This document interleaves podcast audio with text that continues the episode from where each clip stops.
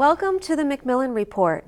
I'm Marilyn Wilkes, your host, and our guest is Jonathan Wyrtzen, an assistant professor of sociology and international affairs at Yale University. Professor Wyrtzen is a comparative historical sociologist with teaching and research interests in North African society and politics. He works on the areas of state formation, colonialism and empire, ethnicity and nationalism, urban and rural contentious politics, and Islamic social movements. Today we'll talk with Professor Wyrtzen about his new book, Constructing Morocco Colonial State Building and the Struggle to Define the Nation. Welcome, Professor Wyrtzen. Thank you, Marilyn. Let's begin with an overview of your book and the question at its foundation. Okay. This book looks at a, a big question in, in examining how nations are formed, how nations are defined. And I take a very specific case. I look mm-hmm. at Morocco to analyze how this plays out uh, in an empirical sense. And the critical question that I'm interested in is in its in, uh, in the colonial period in Morocco, which was between 1912 and 1956, mm-hmm. you had an outside power, European, uh, actually the French and the Spanish, that come into Morocco ostensibly to do state building, to do state formation. And what I do is look at this period and analyze these two processes mm-hmm. uh, state formation or state building on the one side, and then nation building or nation formation on the other. And what I'm interested in is the specific reasons for how and why Moroccan national identity was defined the way that it was, which uh, in the end, at, the, at, independence in 1956, mm-hmm. you have a very strong definition of an Arab identity, Muslim identity, and then the critical importance of the king as a figurehead that, that unifies the nation. Okay, and what was the inspiration for writing the book? This book, the origins of this go back to a, a, time when I was when I first was working in Morocco several years ago. When you drive around the country, you see uh, from the north to the south of the country on hills or mountainsides three words that are painted onto the rocks. that You can see from the highway. Uh, at the top, you have Allah, God, and then at the bottom, you have El Watan, the nation, and El Melik, the king. And you have this triptych, these three words, God, nation, and king, that basically define what Moroccan national identity, or at least the official version of that is. Mm-hmm. And when I, with this project, what I was interested in is going back into the story, the genealogy of how this particular definition of Moroccan identity came to be. Okay. I know you're in the final stages of actually writing the book, but tell us a little bit about the methodology. How are you doing the research? Well, to uncover the way that uh, this story came, came about, and basically there's a, uh, an assumption here that this is a process rather than a given, that Moroccan identity is not something that just exists, but that mm-hmm. it's something that has historically evolved and has been constructed over time. And what I was interested in is getting into the, the various players that were involved in that story. And by examining the colonial period, I basically uh, looked at examining the, on the state building side, the French colonial administration. Then you have an, an urban nationalist movement that gets uh, mobilized in the 1930s. The, uh, the king, who, who plays an important role. And then I was really interested in several other groups that are l- the non elites, but that played an important role that has not been, the story uh, on their side has not been told as extensively. And these were the tribal groups that were outside of the, the urban areas, which pr- are primarily Berber speaking. Mm-hmm. Uh, the country had a very sizable Jewish minority. And then the other kind of underlying uh, group that doesn't get a lot of uh, coverage in, in, the history of this period are, are women mm-hmm. and all the various roles that they played. And so, in the methodology that I pursued was to go back into colonial archives to um, identify other kind of non traditional types of sources to get some of these voices, particularly uh, the tribal Berber side and, and women, um, to bring their uh, perspective on the process of nation formation that went on during the colonial period. Okay, let's talk a little bit uh, more specifically about each of those groups the women, the Berbers, and the Jews. How did each um, define, help to define uh, Moroccan identity during this period?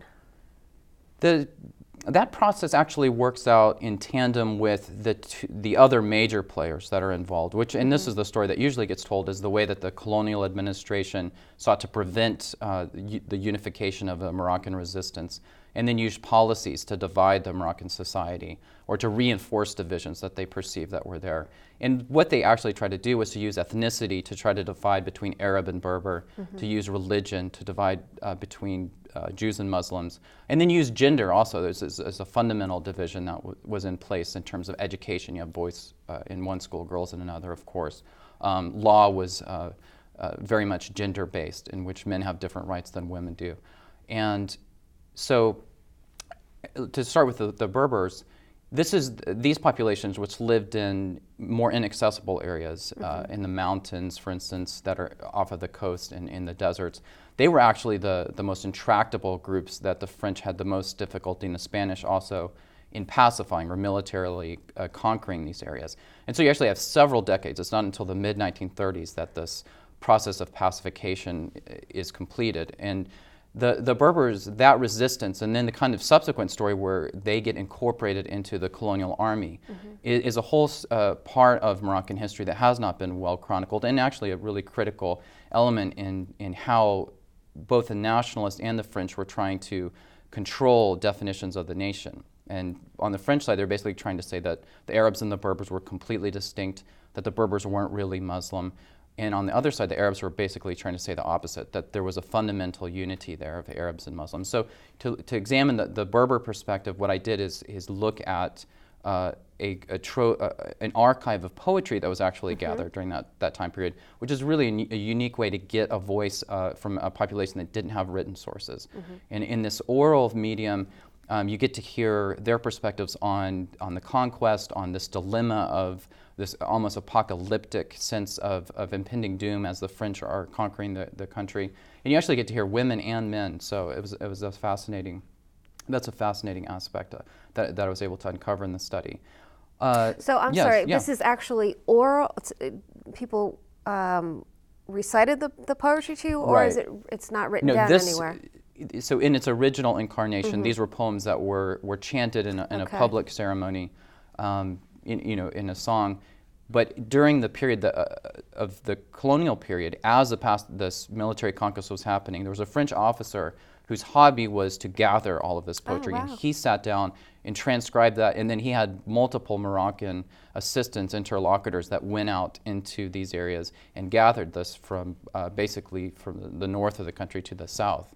And so it provides this really amazing right. in, insight into mm-hmm. how these groups, you know, insurgent groups, uh, the resistance fighters, you know, depending on your perspective, um, their side to the story. Mm-hmm. What conclusions um, do you reach in the book? I know it's not um, finished yet, but right. Uh, well, the, in terms of the, the basic question, um, and this is a you know relevant question in light of, of what's happening uh, in, in, the American involvement in Iraq, for instance, or in Afghanistan, mm-hmm. uh, in these these places where, you, where, there's a lot of talk about failed states, or uh, you know how do you actually go about state formation, nation formation. You know, to go back into this period where you had a somewhat similar circumstances, an outside power that's interested in these processes and, and in some ways controlling them. Mm-hmm I think one of the conclusions, one of the basic conclusions, is that that political context of this outside power coming in does really impact the, the process of identity formation, but impacts us in ways that are really difficult uh, to, uh, to, to preordain or to actually control. Um, and so, like for in the Moroccan case, you actually had a very interactive processes where the inputs from the colonial regime, from an urban nationalist group, from a, a uh, traditional government, the sultan, the king that they kept in place. And then from these other outlier groups, all of this goes into a very complex uh, process that works over time. And in, the other major conclusion is that that process doesn't stop at a given point, that mm-hmm. this is a continuing process. Okay. And what was the most surprising thing you found in doing the research for the book? The, the, I think the stuff that I was most fascinated by and, and, that was most surprising was to get into the story that I was talking about before of uh, this Berber side to mm-hmm. uh, Morocco's colonial history, which the you know the, the official nationalist versions that come out after independence definitely incorporate these and basically label them as um, part of a teleological seamless process of the Moroccan nation emerging. But what you s- what in, in getting into that poetry itself, you see lots of competing voices trying to understand what is happening in, in processing a- as a, at a communal level, at this greater uh, level beyond a tribal identification. In some senses, kind of a pre-national sense of, of Moroccan identity, but in a very different angle than the urban Arab nationalists were, were defining that. And what's interesting there is um, kind of the intimacy of some of the poetry that deals with this conquest uh, at the level of, of uh, their families being, being killed, at the same time that they're also processing this at a very corporate level. Interesting. Thanks very much for being here with us today and sharing some of your research. Thank you. You're welcome. For more information about Professor Wyrtzen and his work, please visit our website at yale.edu backslash Macmillan Report. Be sure to join us again for another episode of the Macmillan Report, made possible through funding from the Whitney and Betty Macmillan Center for International and Area Studies at Yale.